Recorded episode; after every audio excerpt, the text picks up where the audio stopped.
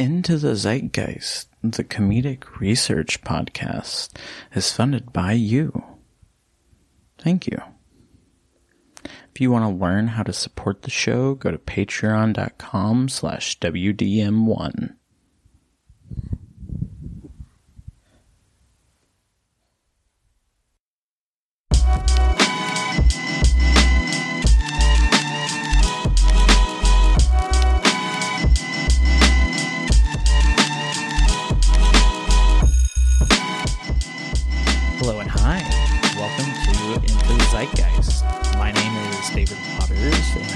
As always by my friend and colleague, Shannon, the She's Got Gall Boffman.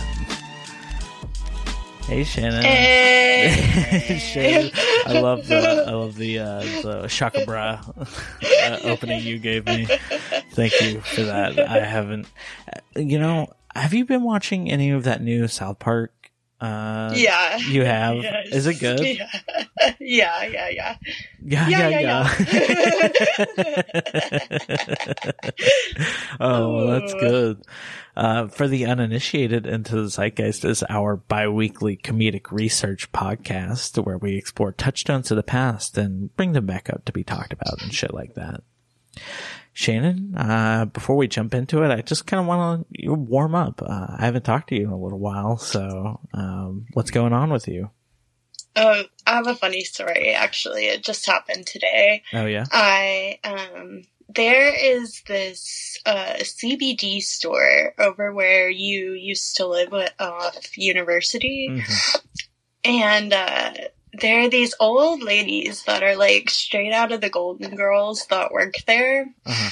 and they're so nice. Like every time I'm there, they give me something for free. Like ah, I think the place is called Nature's Mercantile. I really want to shout them out because they're so nice and funny. But today I was there and the lady was like, "Oh, hey, sweetie, are are you on spring break?" And I was like, "Oh, well, kind of. Like I." work for the community college, so like I'm on spring break. right. And she was like, Oh wow, so you're like not in college anymore. And I was like, Not anymore. And she's like, then her face gets real stern. And she Oh. goes, Yeah, she goes, Oh, must be nice to look so young all the time. Oh, whoa, Granny, like, Granny got some tood. I was just like, thanks. well, uh, oh my gosh, that's funny. That's funny. Whenever you said um, the name of the place, Mercantile, I was like, one, Granny has a tood, but two, like we used to have this history teacher um, back. I think it was for me. I think it was like seventh grade or something. And anytime he would talk, uh, he would always say it was mercantilism, or no, no, it wasn't mercantilism. Mercantilism. Yeah, he would always like draw it out like that in the name of the store. Oregon. Oregon. if anybody knows, if anybody goes to Pilot Point, I'm sure you know. But yeah, I, I love it. Hey, we remembered that stuff though. I look back on that and I'm like, he taught us those words. Right? He's very knowledgeable, but people just made fun of him too much, including us right now here in the future. Well, he would make me mad because, like, at the beginning of the year, like, all the smart kids figured out who the other smart kids were, and we would, like, work in groups together and get done really quickly and then just goof around. Oh, And then he, like, would figure that out and he'd, like, split us up and put us with the kids who were slower. And then oh. you'd have to sit there and like try to teach the slower kids like what Oh. was going on about like the Federalist Papers or whatever. Oh my gosh, that's funny.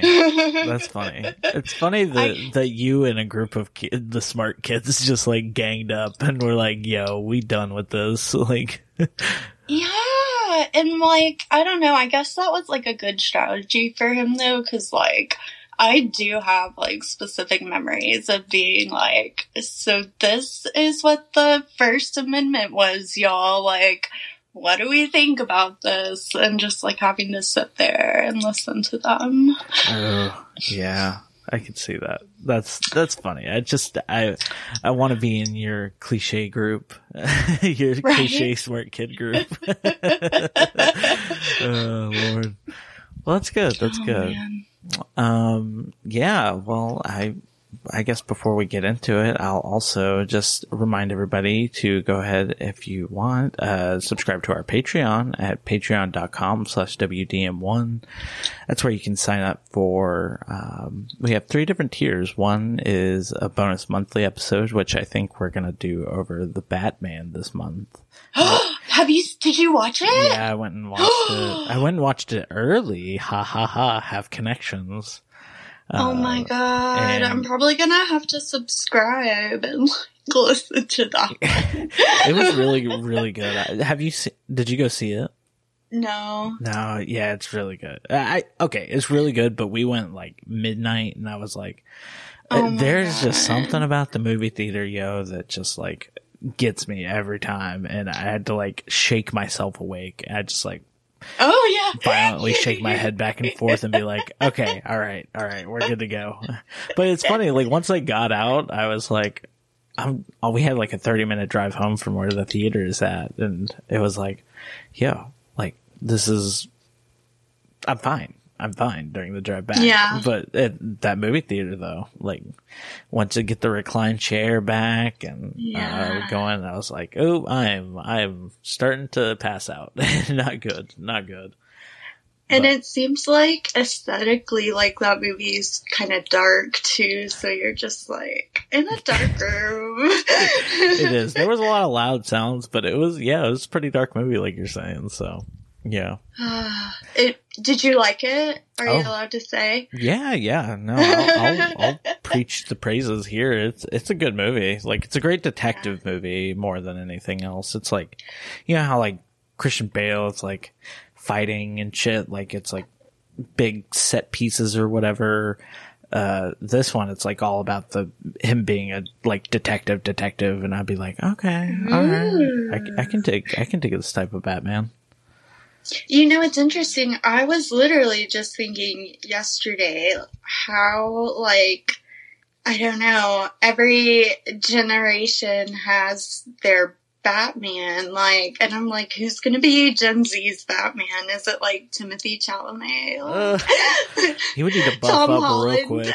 He would need, Tiffany Chalamet would definitely need to buff up. well, I guess I guess Christian Bale wasn't too too buff, so to speak. Yeah. That's that's who I consider my my Batman.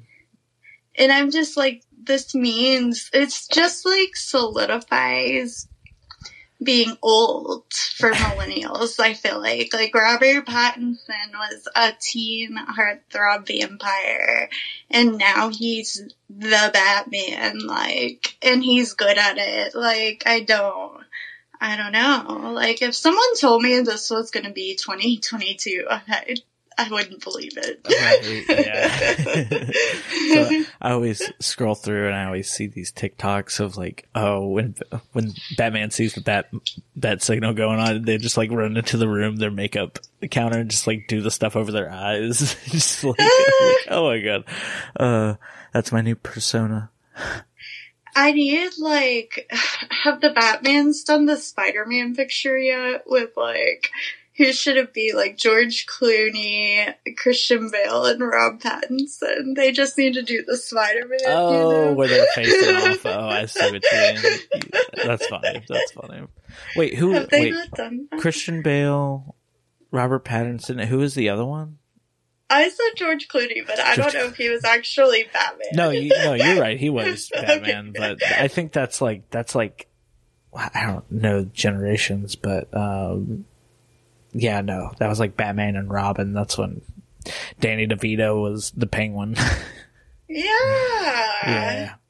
Oh, the Penguins get into it. Okay. Anyway, sorry, we we got off on a on a track there about Batman, but yeah, look forward to that. Um, also, uh, we also have get two episodes two days early. We apologize that um, this episode's going on a little late, but I think it's for the best because we are recording on the Ides of March, which you know is when Caesar got assassinated. If anybody doesn't know, but dun dun dun. Uh, and then thirdly, you can get producer credits. So uh, check that out. If uh, you don't want to sign up for the Patreon, go ahead and subscribe to our uh, social media pages to see when new episodes go live. So, yay.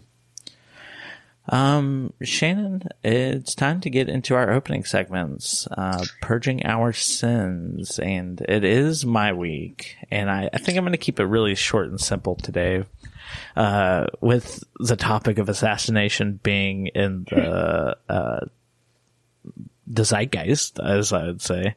Um, the only reason how I know how to spell assassin is it's ass ass ass ass in.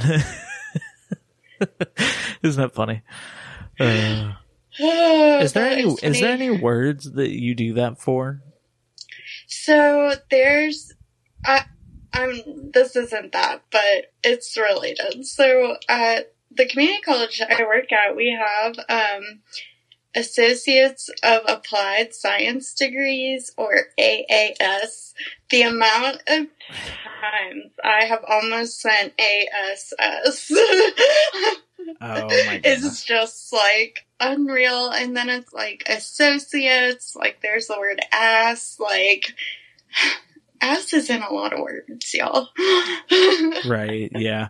It sucks because you would have to put like A dot S dot S dot, right? Yeah, that sounds appropriate. Not just ass lowercase.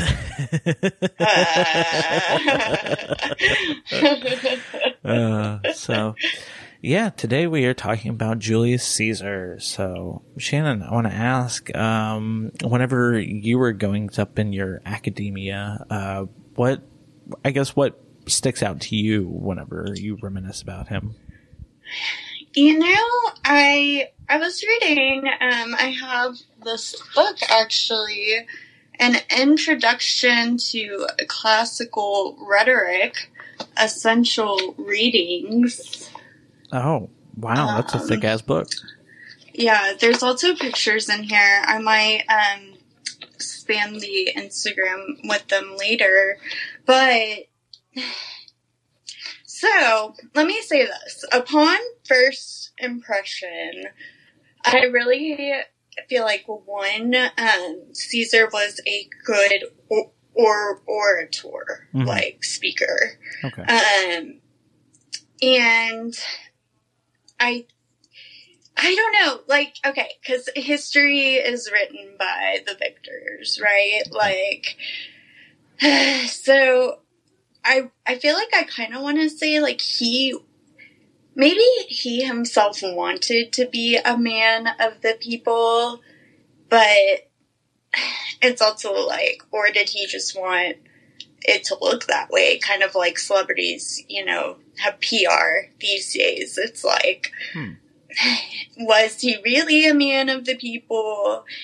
It's like he, it also makes me think of how much he was gaining from the system he was operating in. So, like, I feel like if he really did want to be like a man for the people, he could have made different choices. Um, but yeah, so I don't know. It's it maybe after this um, hearing from you and your thoughts, I'll have more of like a definitive uh, conclusion for thoughts on him. But right now, I'm I'm kind of open, and then you know, I always just think of that scene in, in Mean Girls where Gretchen is like defending Brutus. Um, I completely forgot that there was a reference there. so it's like, yeah, I don't know. It's obvious he he's left his mark.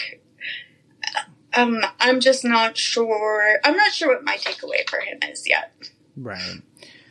Yeah, for me, um, you know, it's funny because a lot of a lot of um, figures throughout history kind of base their, I don't know, I wouldn't say methodologies, but like kind of take pieces of Caesar's comeuppance um, into their own. Like I know, I think Hitler like had some type of not beef with him, but like um, like loved his like the way he presented himself, um, mm. and like took that to to part of it. Like I, I didn't study I didn't study that era whenever I was in college. I studied World War II, and we had a little section over that and him like the morals, I guess, of of um, Hitler or whatever, and it just makes me start to think like how I guess how politicians these days are just any people, any person of power, be it like a CEO or you know um, something like that, an owner or whatever, taking unbeknownst to them, taking these um, I don't know morals that Caesar kind of had, kind of had. I say kind of as in like we we really like you said, it, whenever you said uh, history is written by the winners, that's so true, and it's making me think now, like, oh my goodness, like, were these were these people who written the history of Caesar? Because I think there's a few biographies uh, biographies that I pulled from of him, and um, it's just making me like question, like, if this was all tried and true, you know. So, nonetheless. Um, you know, it's it's interesting that you bring up the comparison to Hitler when I feel like neither of us really, you know, mentioned that elephant in the room with like the war. Um, that's really Putin's war at this point, you know. Um, and so that that for me was something I was interested in going into today is is to see if there's any overlap there in the way that these rulers and the idea of power, like how it how it determines the outcome, you know, like what their fate, if you will. Right, right. Hmm. Interesting. Yeah, so I guess to start off, to talk about his early life, uh, Julius Caesar was born into the ruling class of Rome, the gens Julia, in 100 BC, and was expected to strive for the highest political office possible. In 1885, 85 BC, sorry about that, uh, Caesar's father died suddenly, making Caesar the head of the family at only the age of 16. His coming of age coincided with civil wars of his uncle Gaius Marius and his rival Lucius Cornelius Sulla. Uh, both sides carried out bloody purges of their political opponents whenever they were in the ascendancy. Marius and his ally Lucius Cornelius Cinna uh, were in control of the city when Caesar was nominated as the new high priest of Jupiter. Um, so, just thinking of that, like, have you ever been in um, involved in any like family feud? I, I kind a lot of this is I don't know, like a little down on Caesar, so I kind of want to lighten the mood. Um, but actually, let me let me go over this point, and then we can get into it a little bit more. Um, following Sulla's final victory, however, Caesar's connection to the old regime made him a target for the new one. He had, he was stripped of his inheritance his wife's dowry and his priesthood. The loss of his priesthood uh, had allowed him to pursue a military career. Oh, and fun fact: uh, as the high priest of Jupiter, um, you were not permitted to touch a horse, sleep for three nights outside of his own bed, or sleep one night outside of Rome, or look upon an army. Actually, too. Wow. yeah. Um, and so that that's in connection to like the Roman gods and stuff, and and that sort those beliefs, mm-hmm. traditions. I guess I should have looked up exactly what Jupiter was. Um, I'm pretty sure Jupiter's a Roman god, right? Oh, oh yeah, just like the god of what? Uh, yeah, god of sky and thunder. Ooh. Nice. He's top god. Top god. as, as well as the king of gods. All right. Well, well. So, huh? Who is? Is it Jupiter? So is Jupiter akin to like uh Zeus? I would assume so. Like, Oh, here we go. Yeah. Zeus is a Greek god, while Jupiter is a Roman god. Jupiter is the equivalent god of Zeus in Roman mythology. nice. Cool. Got it. Wow, that's a very high office for um, that young of an age, but I guess they didn't live as long back then, so it kind of makes I was sense. thinking about that. And you know what? So, um, I couldn't sleep this morning and I was like wondering, you know, how did people back in the day, how did they know when to wake up? Like, they didn't have alarm clocks. Like, how did that work?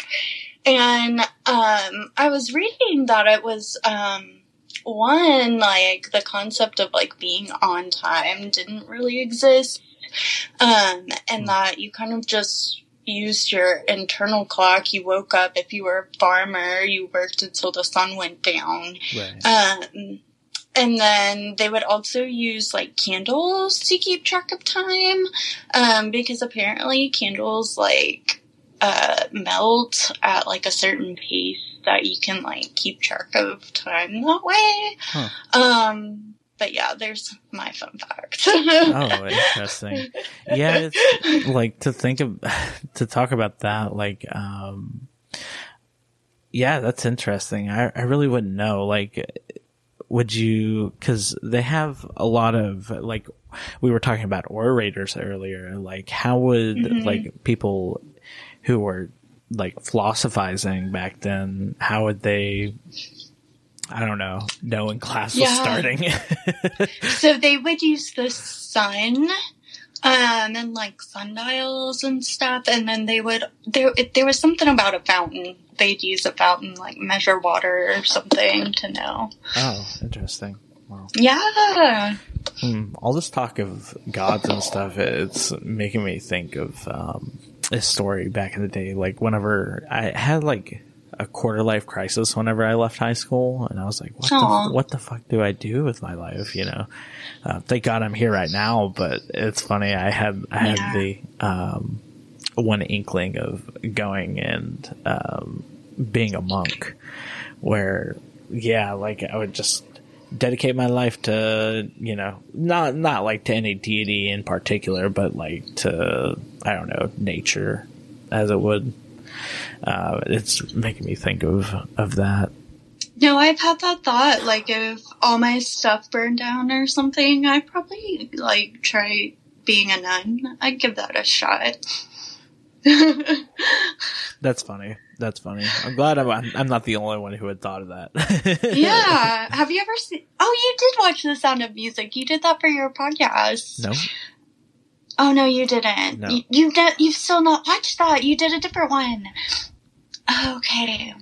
Well. Maybe we we talked about the nun last week. Um, No, you were gonna watch um The Sound of Music, but I think instead you watched Forrest Gump Oh. no, no. for I've the seen- movie podcast. No, I haven't done Forrest Gump either. Well, I've seen Yes. Forrest. I've seen Forrest Gump, so that's uh, added a list.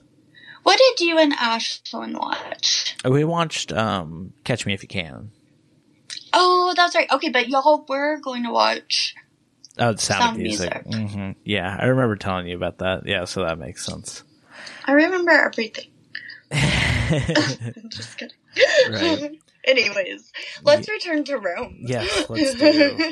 so, hearing of Sulla's death in 78 BC, Caesar felt safe enough to return home. However, he lacked a means uh, since his inheritance was confiscated. Um, but he acquired a, hou- a modest house in Serbia or Subra, Suburra. Subra, a lower class neighborhood in Rome. It's Uh, like suburb, David. Suburra. Subura. Um, Suburb.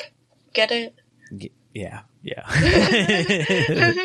um, I didn't put it in here, but uh, with the help of his parents, he turned to legal advocacy, advocacy and became known as an exceptional orator, accompanied by impassioned gestures and a high-pitched voice, and the ruthless pr- prosecution of former governors notorious for extortion and corruption. thoughts? Yeah, so um, that was actually something I was reading about. It's interesting you add that um, his uh, parents helped him um, because, like, being an orator and like going to school to study that was like pretty expensive, um, and like that was like a renowned thing to do. Um, so I don't know if he's gonna come up at all, but Cicero actually, like, by studying, um, I think he actually studies rhetoric and oratory, and that's kind of how he gets his comeuppance. Um, and him and Caesar aren't the best of friends, so there's that yeah, throughout, like yeah, like you said, the political life is very expensive. Um, and I watched a documentary on him uh, through YouTube, the BBC documentary, which is linked in the show notes. Um, but yeah, very very expensive, and like I'm glad that the parents. Oh, I'm not glad, but like your parents seem to be the ones with the money and it's funny because like we said like being so young technically yeah. and, and, not living for as long um, like you still have that connection with your parents which i guess in caesar's account um, definitely helped yeah and that that was something else i was uh, thinking about too with knowing we were going to talk about this was just how accomplished people were at such a young age and i mean you know, luckily, like with Caesar, his parents were paying for him to get that education. And I mean, it's like, what else do you do all day besides like read and, and study and learn? Um, if you're not out there in the pasture or whatever, like growing food or whatever. Yeah, exactly. Yeah, especially because by this time they had conquered uh, majority of the Mediterranean Sea. So um, I think it was the in the Asian Minor where like Constantinople would be. Uh, that's kind of like not not taken over just yet, but eventually it would be. Yeah, that's wild. So there was a portion where Caesar uh, was sailing across the Aegean Sea um, to go like do some like oratory classes and things when he was actually kidnapped by pirates and held prisoner. Uh, he maintained an attitude of superiority throughout his captivity the pirates demanded a ransom of 20 talents of silver, but he insisted that they asked for 50, which I believe was equivalent to like 23 uh, grams, uh, or excuse me, 23 pounds of silver, uh, which which is quite a lot uh, if you if you look at it. But when he was held captive for a period of 38 days, he would participate in the captors' games, exercise along with them, and order them to be silent when they were loud. Which, which would be, which would honestly be very scary if I, if I was in that situation. I'd be like, well, I'm just going to quiver and, and be in my own mood. Uh, but he he read his prose out loud to the pirates and flatly calling them illiterate barbarians if his work was not appreciated. Uh, the pirates are greatly entertained by his arrogance, which they attributed to the young man's age. Hmm. After the you can just picture that. That's so funny. I love that. Yeah, poor Caesar. Like, it's funny because like these pirates, um, after the ransom was paid, as Caesar raised the fleet and pursued the pirates and imprisoned them. Oh my uh, gosh. Yeah, Caesar returned to the coast and had them crucified on his own authority, as he had promised while they were in, while he was in captivity. A promise that the pirates had taken as a joke. So, Shannon, with that, is is a pirate's life for you? Um, hmm. I don't think so. but um, what's funny is what was I thinking about? Sorry, Jack Sparrow popped into my head, as one does. Um, I also watched a video like about this, but it was like a cartoon, and the pirates looked really silly. Sorry. Okay, he promised. Sorry about Pedro. Um, Hi, Pedro. sorry. Oh, okay. Sorry. I remember what I was thinking now because you said after they returned to the coast, he held them all crucified on his own authority. That's something I was reading, um, looking back on Caesar, was that he would kind of like hold those promises and just like, you know, off a whole bunch of people. But then there would be other people who he would hear out and like spare them. Wow. Hmm. Yeah, like I don't know. Caesar in that fact is I don't know, is from the readings that I've did, he's very equitable, I guess I would say. uh, like when it came to things like that. Um, like I don't know. In this situation with the pirates, like it's a very famous story of of him getting captured or whatever, and like, Yeah. people talk about this all the time. Um, it's interesting that he had that gall to not to pun intended um, to I don't know stand up for himself like that and still you know go after him after the fact and I don't know. Um, definitely in this case, a pirate's life is not for me. like, Yeah. especially if uh, you know he's going to come back after me. So It just seems so like isolating too, like being stuck on a boat, right, I'm I'm curious how big this boat was too. right? Yeah, Who knows? Like in Pirates of the Caribbean, the bits are pretty big. Those ships, I guess. right. Well, they they must have been.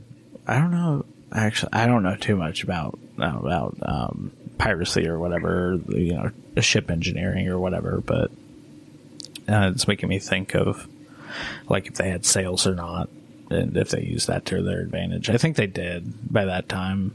I know Korean, like the Korean peninsula, they had um, really extravagant um, ships, but. Wow, that's interesting. I didn't even think about that. Yeah.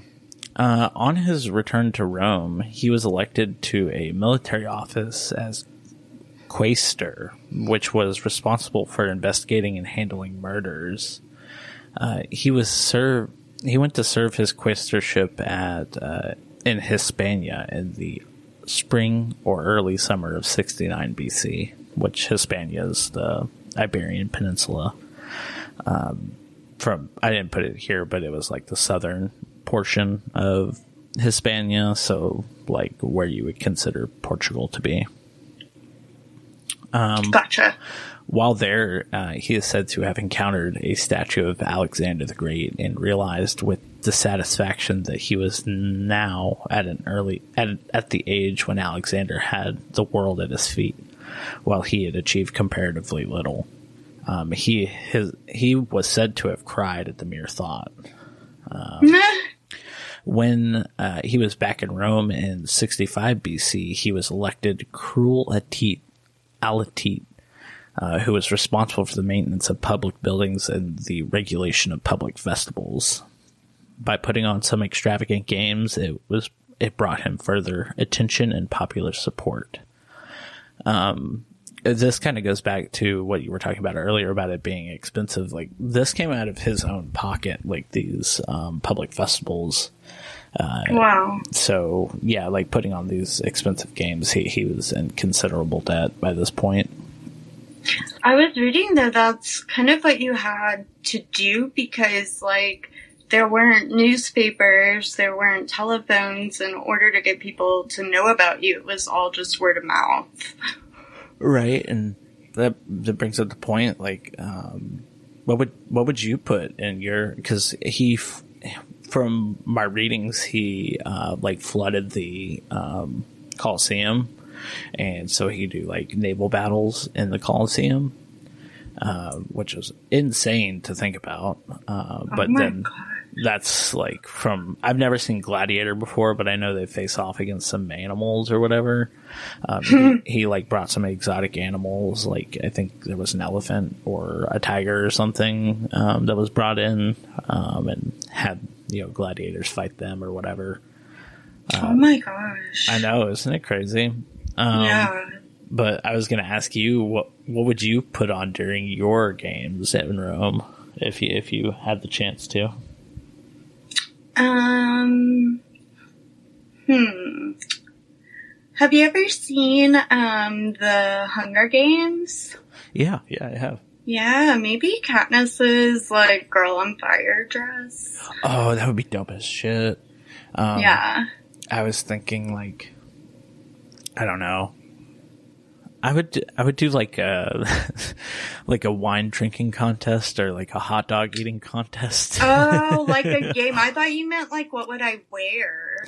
oh, oh, yeah, that's more of what I meant. But I, I like I like that idea. I, now I'm just picturing Uh. Caesar as like like in the Katniss Everdeen like thing.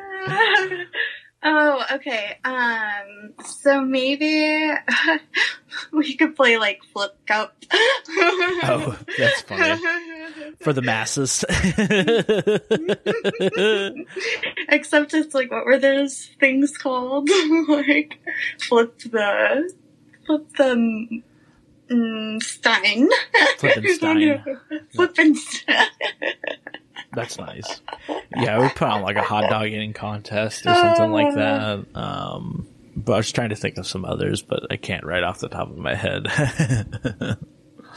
um, uh, in 63 BC, he ran for chief priest of the Roman state of religion, which he won easily through corruption and bribery.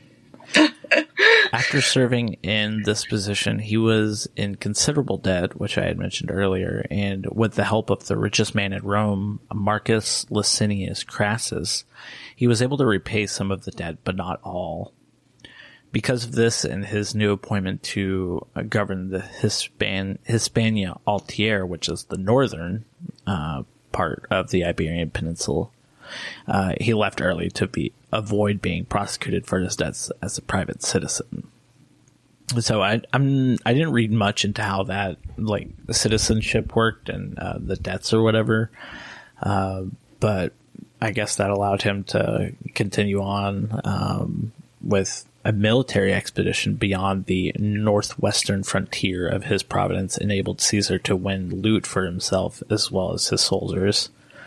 Uh, with the What's, what's interesting is like, I feel like there are like now a lot of parallels between what's happening to him and Putin, you know, like, um, the debt and like the sanctions that Putin's experiencing. Um, you know, I think from my understanding, it, it doesn't seem like, uh, Putin being the, uh, president Mhm. quote unquote, um, was like a, a democratic thing. Like, I, I don't think, from my understanding, it, it sounds like he got that position based on, you know, corruption and, um, bribery as well. So, Hmm. Yeah, that's a good point. Like through, yeah, like you said, corruption and bribery. Um, I'm thinking of, yeah, that's how kind of uh, with the assassination of like um, journalists and things like that in Russia or Yeah. anybody who speaks dissent.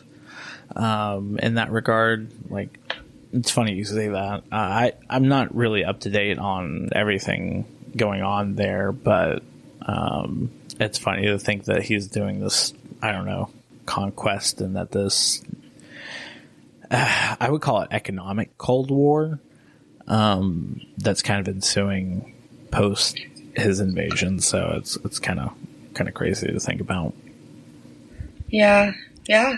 But this partial financial recovery enabled him to return to Rome in 60 BC and uh, stand for consulship in uh, 59 BCE.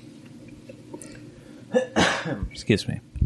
Uh, Caesar's ultimate goal was still to become consul along and along with Crassus and Pompey. Pompey I spelled differently here, um, like the island Pompey with a Y, uh, was a central member of the royal elite and just returned from a campaign in Syria and in the Middle Syria and the Middle East. Uh, the youngest daughter uh, of Caesar was offered up to set up the first triumvirate uh, which was a political alliance. Uh, this was done as Caesar was considered to be the dangerous opponent. So the choices of Crassus and Pompey was either to align with him or to get rid of him. Crassus is the um, wealthy individual who helped him out previously. Yeah. So uh, during that time, Rome was considered very dangerous as Caesar ordered Pompey to fill the uh, city with soldiers, which scared the triumvirate to scare the triumvirate's opponents. Uh, for example, Bibulus, a political appointment, um, attempted to declare the omens unfavorable and thus void the new law. But he was driven from the forum by Caesar's armed supporters.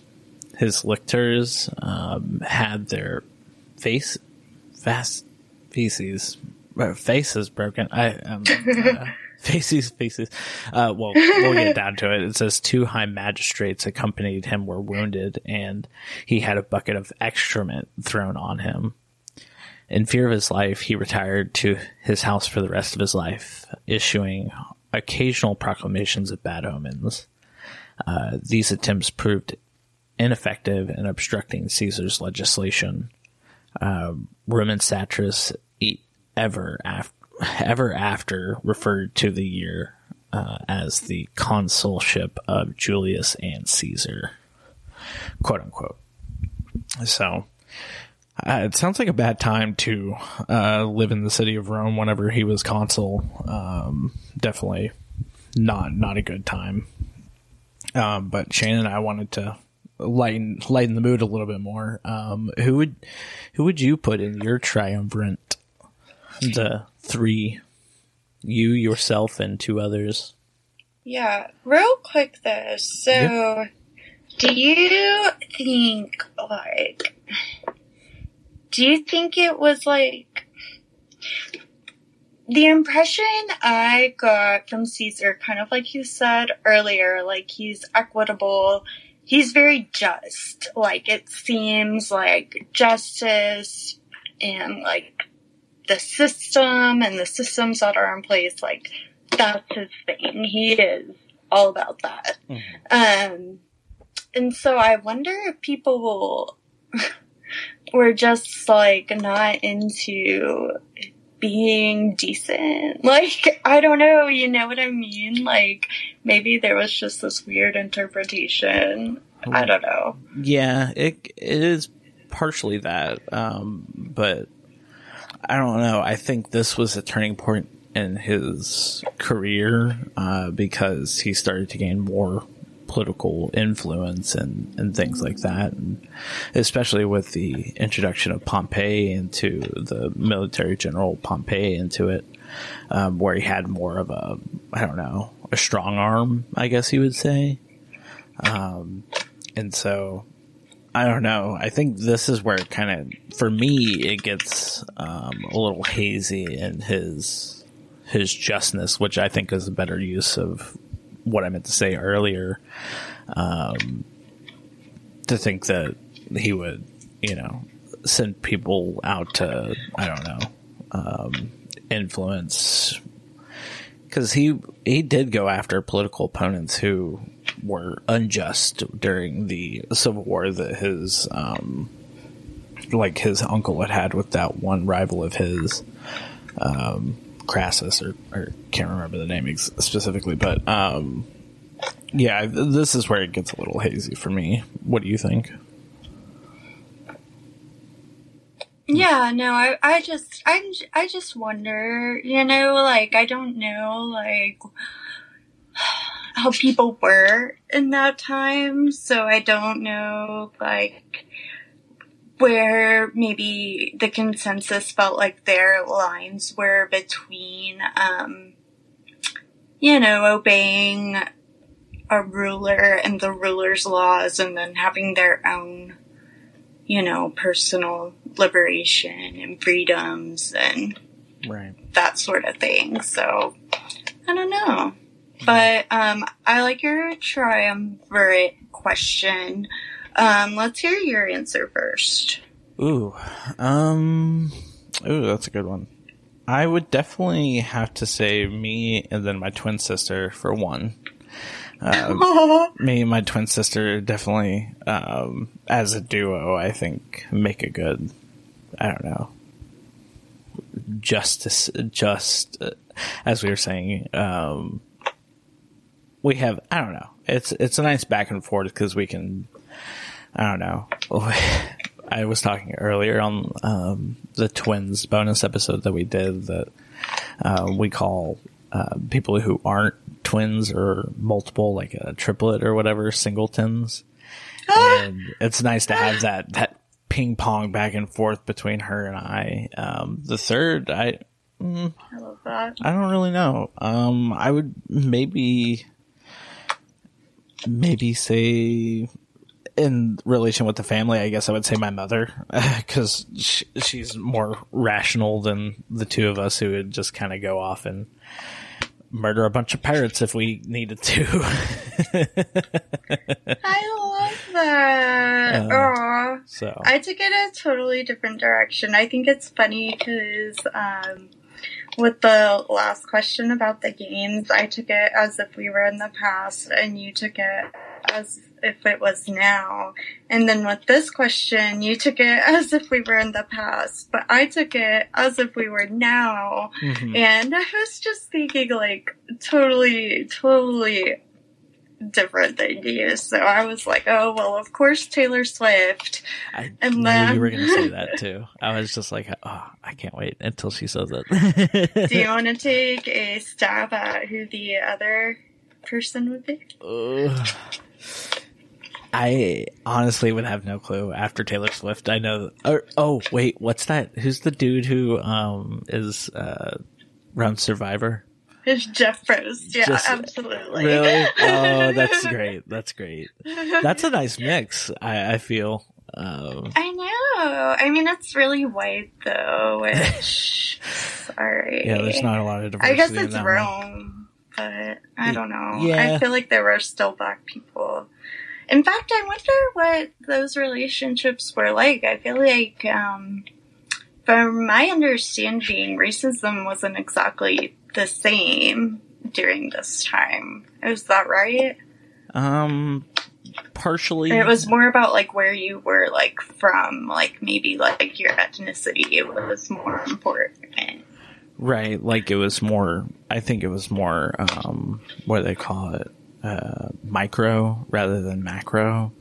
It's like okay. if you're born in a, a certain province compared to another province, um, like you would have some inklings of because you be it this is the time of expansion, like oh this new territory was just um, introduced and we have a because either they would be converted into slaves or they would be um, given citizenship. So it really right, really depends on the area that you're you're from. So yeah, that that's a good point. It's even more so based on like um, your economic status.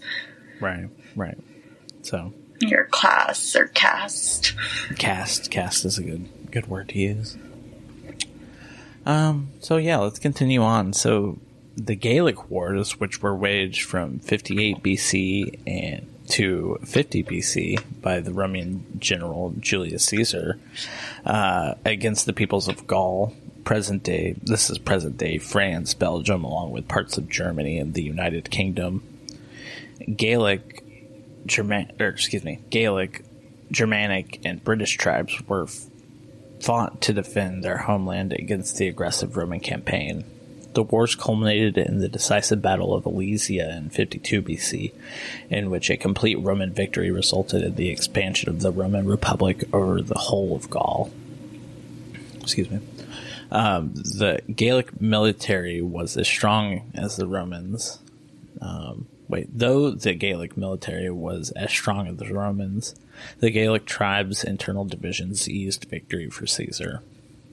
Caesar portrayed the invasion as being a preemptive and defensive action, but historians agree that he fought the wars primarily to boost his political career and to pay mm. off his debts.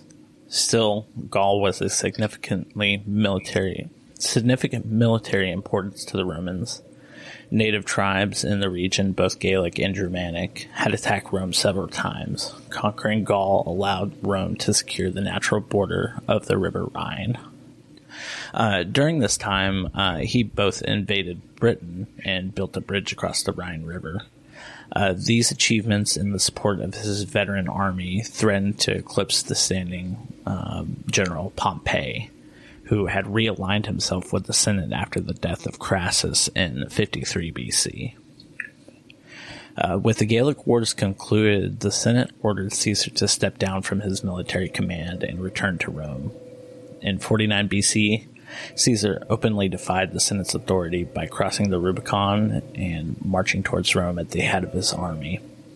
This began Caesar's civil war, which he won, leaving him in a position of near unchallenged power and influence in 45 BC. Thoughts? Um. For well, I guess since while you're thinking, I'll, I'll go. Um, yeah, the, this especially like from the BBC documentary that I had watched. Um, this was like now Caesar's getting a little crazy with it.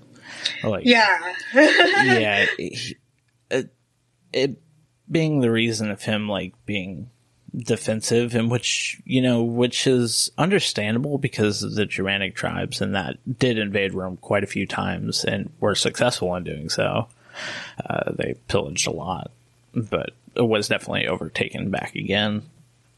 Um, Caesar kind of took that to his advantage um, whenever he was doing this sort of thing. Um, and just, it makes me think of taking sides with a certain sect of people. Like, the I don't know who who we call militarists in Roman society, um, and kind of gaining their favor um, with this sort of decision. Like, I don't know. It kind of uh, one thing about Rome is that it, a lot a lot of civil wars went on because people were so divided and the you know decisions that the political authorities would make that like I think he he knew that this would happen like he knew a civil war would happen um, coming you know, after he defeated, you know, the Gauls or whatever you want to call them. So, I don't know. It, yeah. it starts to make me think of like he's more manipulative with his decisions and his actions, um, like thinking that. And see, that's that's hard for me to say because you could take it both ways. Like, like one side of the Civil War is like, oh, Caesar's this maniac, um, who's just killing people, um, who, who wants a like a, a triumph, which was like a, a Roman military parade. Yeah. Um, he would like, oh, he just wants this triumvirate and, um, or excuse me, not triumvirate, uh, triumph or whatever, um, this yeah. parade. And, but the other side could be like, oh no, like he's just trying to, you know, protect us or whatever from all those who are outside of the, you know, territories and stuff like that. So I don't know. It, it, it begins to continue to muddy my, my vision of Caesar, um, especially like with the Gallic wars or whatever that's going on. So yeah. Um, a, lot of what you just said is kind of where my mind was heading. Have you ever watched, um, I believe it's called The Great, about Catherine the Great? Uh, oh. it's on Hulu. Um, and she, I believe, was the first empress of Russia. Um, but it's interesting. There's a scene in this series where, um, she's married to the emperor of Russia and he is just like having this moment where he's talking about how he's not great. Like, and I want to say they even reference Alexander the Great, um, in that scene as well.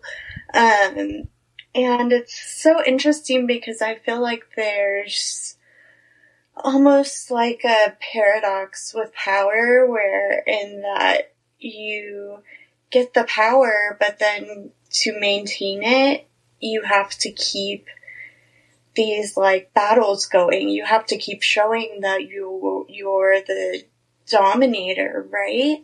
right. Um, and so I don't know. It's definitely not a position I'd want to be in, especially during this time, because I'm sure the pressure was even more so. Like you know the um, the the adoration people gave to victors and the winners of war. Um, I don't know. It it just seems like you're kind of in a what's that phrase I heard earlier? You scooch the pooch or whatever. That's funny. It's funny that you say like you have to keep I don't know, keep these it's making me think of modern day politics and how social media works and like these new debates come up, um, be it with, I don't know, like, uh, for example, like we were talking about the Russian war or whatever that's going on right now. Uh, like, political allies, political opponents have to especially at least here in the United States, have to gain favor with um, people in their own states um, from the states that they represent, and that they have to. I don't know. I'm thinking of Beto right off the top of my head. Like, yeah. he keeps like finding these new battles, uh, quote unquote battles to fight, um, and keep gaining favor with, you know, be it the, I believe liberals, uh, you know, liberal um, population here within Texas or whatever. And so it's just, it's making me think of all those different. And it's kind of gross too, because like, I feel like when, um, far left progressive politicians do it, they're often virtue signaling, and when far right conservative politicians do it, they're often grandstanding. And neither one is what people are looking for. We just want something to change. Um, so, but again, like we live in a time where we have books, we have access to social media, I'm not saying it's right that people need to be told how to live, but when you don't have access to that kind of thing, like, how are you supposed to behave as a Roman? I don't know. Right. Mm. Excuse me. It's making me think of like people were really tied to um, Roman generals during this time. Like if yeah, like, I was reading that. Yeah, they would not gain favor, but like they would. It's almost like fangirling or fanboying over something.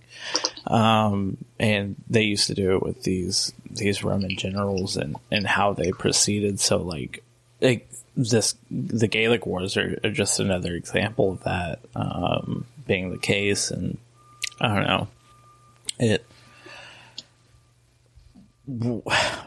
what I'm thinking is just like it's Caesar's game that he's playing, um, quote unquote game that he's playing, um, just continuing to rise to the, the top or, you know, becoming the cream of the crop or whatever you, whatever phrase you want to put in there.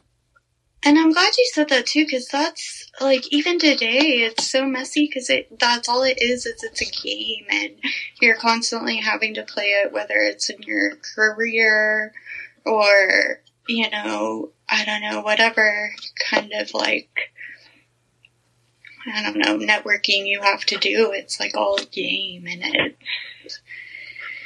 Oh, yeah. I mean, I imagine that's exhausting, and then you're on a out of power trip to that. Like, right. yeah, it just only adds to the to the the pressure down on you. So, hmm, Caesar, interesting. But then, but then, um, I was also going to say too to add to like yeah I read about like the fangirling but then um, there were also like workers or slaves or whoever who would like get their information from their knight or whoever was like in charge of them. Like it was so very much like a telephone game of the caste system. Yeah. Yeah. No and you're so right about that um, the way I mean, it is all just a game of telephone, especially if I assume some knights or whatever you want, the equivalent of them, um, were, I don't know, but um, I think they were called knights. really, If I'm remembering, yeah. um, but yeah, just one big game of telephone and to see who's who's on what side, or you know, if you had a disfavor to these knights or whatever. So I don't know. Yeah. crazy stuff. Um, so, um, dictator, his dictatorship. Let's get into that. Um, after assuming control of the government, Caesar began a program of social and governmental reforms, including the creation of the Julian calendar, which we know today is the 365 point. Wait, uh, 365 and one fourth day. Um, I think that's a something important to point out that he. Oh yeah, didn't he like add July? yeah, yeah. That's exactly. He, was, he, was, he named that month after himself because some there was some he had to like add like um like a couple months or something onto it to make sure the math added up right whenever they switched. So it it's weird, and that month that he added that's July as we know it. So. Um, he also he gave citizenship to uh, many residents of far regions in the Roman Republic, which is uh, important because that gains him more favor. Yeah. Um, he initiated land reform and support for veterans. Uh, he centralized the bureaucracy of the republic and was eventually proclaimed dictator for life. so, between his crossing of the Rubicon in uh, 49 BC and his assassination in 44 BC, Caesar established a new constitution, which he intended to accomplish three separate goals. First, he wanted to suppress all armed resistance out of the provinces and thus bring order back to the Republic. Second, he wanted to create a strong central government in Rome. And finally, he wanted to knit together the entire Republic into a single cohesive unit. The first goal was accomplished when Caesar defeated Pompey and his supporters. To accomplish the other two goals, he needed to ensure that his control over the government was undisputed, and so he assumed these powers by increasing his own authority and by decreasing the authority of Rome's other p- political institutions. To increase his own powers, he assumed uh, the important magistrates, and to weaken Rome's other political institutions, he instituted several additional reforms. He controlled the process by which candidates were nominated for magisterial elections. Uh, he appointed his own supporters to the Senate, and he prevented hostile measures from being adopted by the assemblies. So, yeah, yeah. This is continuing the muddying of of his. Um, I don't know. Yeah. This is this is when I think he became very power hungry, and um, that's when he was doing a lot of things which were supporting the um, views or the I don't know, like especially like he. I know in that BBC documentary um, that he went he like started to shake hands with the poor or whatever. I don't know if Oh, you if you if you watch that at all or whatnot, but he would he would gain to these certain sects of people and um, just gain favor with them in whatever way possible. And I think with like doing the land reforms out in the countryside and then supporting veterans is another one. Um, he was able to, you know, continue to do this and and whatnot. So continuing to muddy the vision I personally have for him. Um, yeah. Yeah. but do you have any thoughts or do you want me to continue on? Oh, I mean, I just I agree. Like it, it's interesting to think like um, what he was doing would kind of disrupt the um, would you call it like an oligarchy? I don't really know because you have like your dictator, but then Right. he kind of has like advisors, right? Right. by this time the Um, first triumvirate were was done done with because one dude Yeah. died, and then Pompey was his opponent in uh, the civil war that he had. Excuse me. Um, so yeah, um, yeah, all agree. I mean- the the trusted advisors that he would have, I'm sure were were there, um, but you know, It, it's all that- interesting that he would care like about what the lower caste people would think. Like, it's interesting that he would make these initiatives for them and, you know, potentially at the cost of like those people who are kind of in the middle caste, the knights, even potentially. Um, it's just, yeah, Yeah, it's making me think of like, yeah, he was gaining favor with the people who were, um, you know, obviously in the lower castes, as we would say, yeah. um, like veterans and then uh, farmers and things like that. But Yeah. as you continue to move higher in the caste system, that's whenever it starts to. Because I know, like at the senate, the senate level, or There you the go. Yeah. level, um, Yeah. that's whenever it started to become like, oh, Caesar's more of a tyrant than um, than somebody who's for the people. Um, so I guess it really depends on what what caste you were a part of during that time and what favors that Caesar was throwing your way or not throwing your way. True, yeah. Yeah, Yeah. it's that's interesting when you put it all together.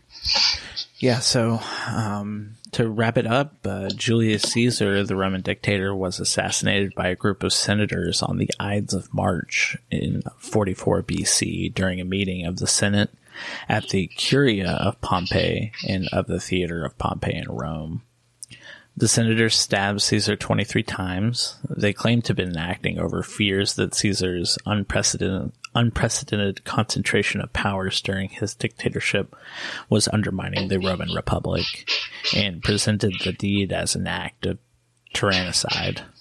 At least 60 senators were party to the conspiracy, led by Marcus Junius Brutus and Gaius Cassius Longinus. Despite the death of Caesar, the conspirators were unable to restore the institutions of the Republic. The ramifications of the assassination led to the Liberator Civil War and ultimately to the Principate period of the Roman Empire. So, yeah, it, from what I was reading, like um, Julius Caesar, um, we I didn't mention much about Cleopatra and uh, forget the Marcus Anthony, um, who he was friends with. Um, Marcus Anthony like came in and um, basically, please don't quote me because I didn't do much research into it, but um, like came in and kind of forgave the people who assassinated um, Caesar, but in in return for that, like no political reforms were restored or um, or were you know done away with uh, in a sense um, to get them to you know they were guilty for it, but um, Yeah. nothing nothing changed because of it, which um, I don't know. Just it's weird to think that that had happened, um, and still nothing was changed. But this kind of I don't know. I think it's a perfect time for me to bring up the thinking cap, cap question. Um, Yeah. Was he a tyrant uh, who destroyed the Roman Republic, or was he a statesman who saved the Republic from imminent collapse? Shannon, I think I'm going to let you go first because I'm I'm still still toying back and forth with myself, to be honest. Yeah, I think it's like because I don't think he was either. Like, I don't think he had intentions to destroy the Roman Republic. I think he just wanted to not. what's the word I'm trying to think of? He he wanted to transform it, I think, and I think he.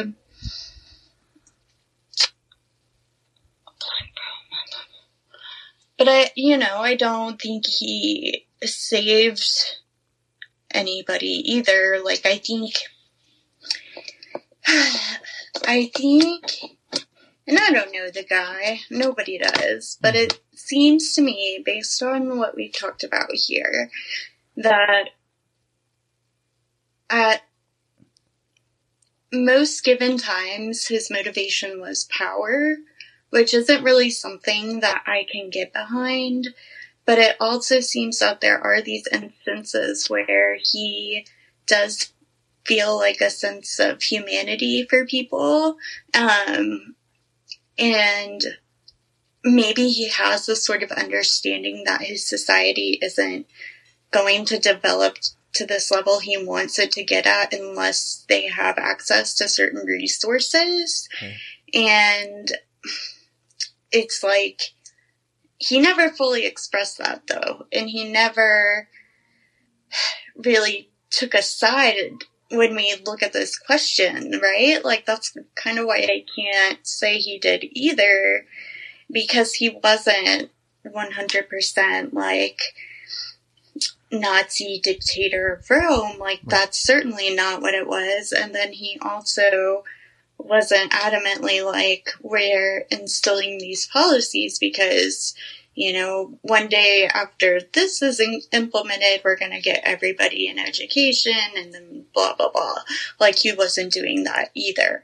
So, it's just, hard to say like what was fueling him but i think at the end of the day regardless it was influenced by power yes. and i don't think that that is the mark of a good leader yeah it's funny you say what's the phrase like whole holistic power or power corrupts absolutely. Absolute power. Yeah, uh, corrupts. corrupts absolutely. Absolutely, yeah. Um, it's making me think that, yeah, it's not that Caesar was a tyrant necessarily. I think it was that he, he had, just like Martin Luther, uh, who wanted to like reform the Catholic Church, um, he had these, he didn't necessarily go and post his theses up somewhere, but he, had, he had, he had these theses in his mind that, yeah, I'm, mm,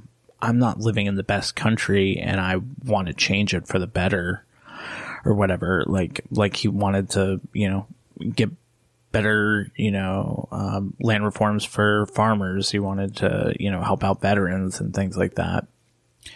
But to do that, he had to seize control um, and strip away some of the powers from the powers that be. And yeah, I think I think that it came to a point where he was doing it unbeknownst to himself, where he was like, "Oh, I'm getting all this shit done," and it wasn't necessarily that he was power hungry; that it was more of him gaining, I don't know, gaining more enemies. Um, you're which... right. And the fact that like he was doing it so quickly, um, in spite of his age, like, I mean, you think today, like at your place of employment, a lot of places of employment, there's like a ladder, right? Like you do your time and then you get to the next step. Um, and like you don't cut that for some people, you know, they don't like that. Right, right. So yeah, that's what I'll say about that. Um, yeah, I think I think it's very nuanced uh, conversation to have because that's how a lot of people do view Caesar or whatever. Um, but nonetheless, let's get into the conspiracy corner, and I think we'll, we'll move on. Um, so a soothsayer told Caesar, "Beware the Ides of March." For one, we know who the soothsayer was and what he really said. He was named Spurinna, and he was from Eutria. I think that's how you pronounce it. um, that's important because the Etruscans um, were known to specialize in divination. On February 15th, Spurinna said that he had found a bad omen, a bull without a heart. Uh, it's unclear if the bull was uh, had like genetic abnormality. Uh, it was a shocking sign, or um, it was a soothsayer's poetic license. But after that, after that, Spurinna told Caesar to beware of the next 30 days, not just the Ides of March. And it wasn't a lucky prediction, but rather a calculated assessment of Rome's political climate. So, Yeah. yeah. I don't have much to say about that, but I, I think that's a nice conspiracy to, to put that, you know, that I, I don't, isn't, because in the play Julius Caesar, that's, um, that's like one of the, one of the like lines or whatever that's beware the Ides of March. Yeah. Yeah. Um, Have you, have you ever seen, before we move on, uh, have you ever watched the Julius Caesar, the Shakespearean play? No. No. Have you? no, not at all. Not at all. Um, Though, though I kind of want to watch it now. yeah, I mean, I suppose I don't know. I I think Shakespeare's a little boring, but um, I this made me think of um back back right in uh, like early February.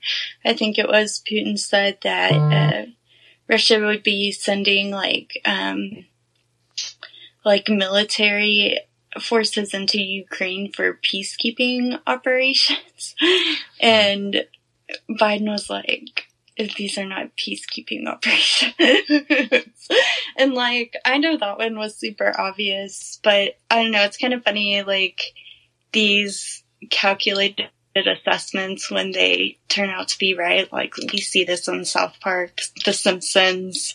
Um, it's just funny to me. Like, oh, I could have told you. right, right. Hmm, that's funny. Um, I think with, yeah, I don't really have much to say about that. Uh, but I think it's funny that you mentioned the the Simpsons omen. Like that's the, now like the modern day omen is if you're like in the Simpsons or, right. um, yeah, something like that. Uh, I mean, South Park was really good at it too, I feel like. So, yeah, yeah. It's funny. So to get into the takeaways, I think I'll go first. I think it's I don't know. Uh I feel like I've kind of said this in a lot of our past episodes, but like to reassess because I think that's something that Caesar didn't necessarily take into account. Like he didn't assess. Like he's like, oh, some people might think that I'm stealing power away, but it's more. He was like, oh, I'm stripping these people, these people who are corrupted or whatever. I'm stripping them of power, so it's not actually, you know, bad in a sense. Um, I think it's it's good to to assess where you're at and consider all of those facets because I think if Caesar had done that, he might have gone on to be a very, very a more important figure in history than what he is considered right now. So Yeah, that's a good point because surely not every single member of the Senate was like against his ideals. Like, that is correct. surely they, you know, would have supported him if he had maybe been more transparent with his goals. Um, but at the same time, I'd understand also wanting to maintain the um, eloquence of like your position. Um, I think too with this, um, it's a note to people to kind of be aware of like the intentions behind someone's charisma, um, their charm. I think we've talked about that before um, in our uh, episode about that one book with the man who hunted people. The most dangerous game. I think we kind of Right. talked about that. Um, you know, it, it's, uh, oh, that makes me think, like, would you, would you sleep in Julius Caesar's bed? Yeah. and who took over? Uh, yeah. Who's who slept in Julius Caesar's bed? Huh. Interesting. Interesting to think about. Wow, Shannon, you got me thinking now. Talk about thinking, so, right? you can always, like, turn that off when you think of, um, Natalie Maines from the Dixie Chicks, and she says she made her bed and she sleeps like a baby. Right. Yeah. That's funny. Well, so uh, yeah, thank you for listening to this week's episode of Into the Zeitgeist. We hope you enjoyed it. Definitely. Um, if you want to subscribe to our Patreon, you can do that at patreon.com slash WDM1. Also consider checking out our Instagram and Facebook accounts uh, to see when new episodes go live. But Shannon, what are we going to be talking about next time? We're going to be talking about Tamagotchi. I'm so excited. I've already gone down like, ooh, this one rabbit hole. We'll have to talk about it. But, um, fun fact, did you know that Tamagotchi is partially based on the word egg in Japanese? No, no, I didn't. I think. I think.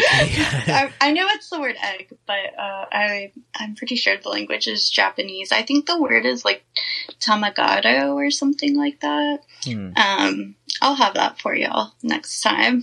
Ooh, I'm I'm definitely excited for it because I had quite a few growing up, and they Oh. would be my uh, what do you call it? No, I was about to say my pacemaker, but that's not correct. they were my uh, what do you call it? Step maker or whatever you call it. Uh, What? well, where it counts your steps, like how many steps Oh, you take. yeah, yeah, yeah, yeah. Step counter. I Yeah, know. step counter. Yeah, we'll just call it my, my Fitbit. my, Yeah. my Oh, kid your Fit- Fitbit. Yeah. Really? It would keep track of your steps? Well, I think that's how how you like made the eggs hatch and stuff like that. Is that right?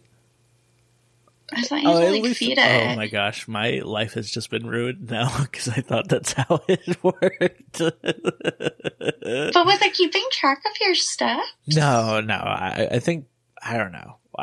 Well, let's read into it. We'll we'll see next time. Um, because that's how Ooh, that's when I was a kid.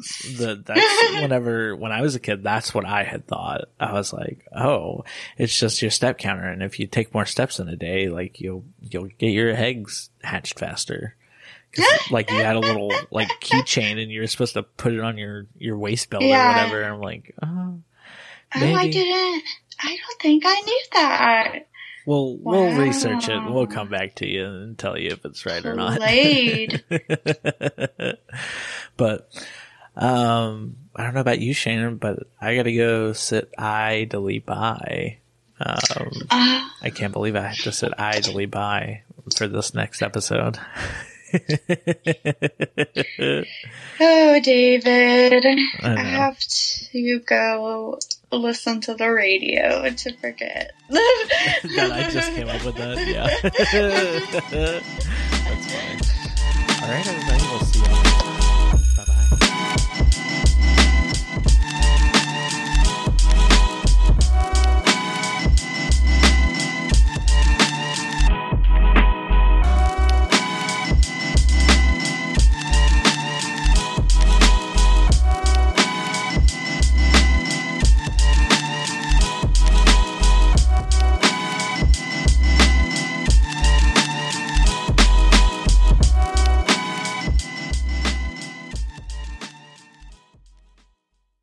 Into the Zeitgeist is a biweekly podcast recorded in the DFW, Austin, and San Antonio areas in the state of Texas. The podcast is hosted, produced, and edited by me, David Lonnie Waters. My co-host and researcher for the show is Shannon Boffman. As you know, all of our shows are fan-funded on Patreon at patreon.com slash WDM1. The following names are at the producer support level or higher on Patreon, and for that, we're stoked for your sponsorship. Lone Star Aeronautics, Sharon, and Keegan Gunther.